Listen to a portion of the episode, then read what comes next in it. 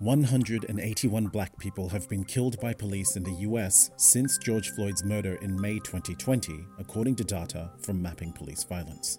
Nearly 19% of the 966 police killings reported were black people, despite accounting for only 13% of the total population. White Americans made up 37% of the total deaths, while accounting for 76.3% of the population. Black Americans are two and a half times more likely than white Americans to be killed by police officers. Most of the unarmed victims of police killings were people of color. 1,127 people were killed by the police in 2020, but officers were charged with a crime in only 16 cases. 319 people have been killed by the police in 2021, at rates similar to past years, with many of them black and Latino, aged under 30.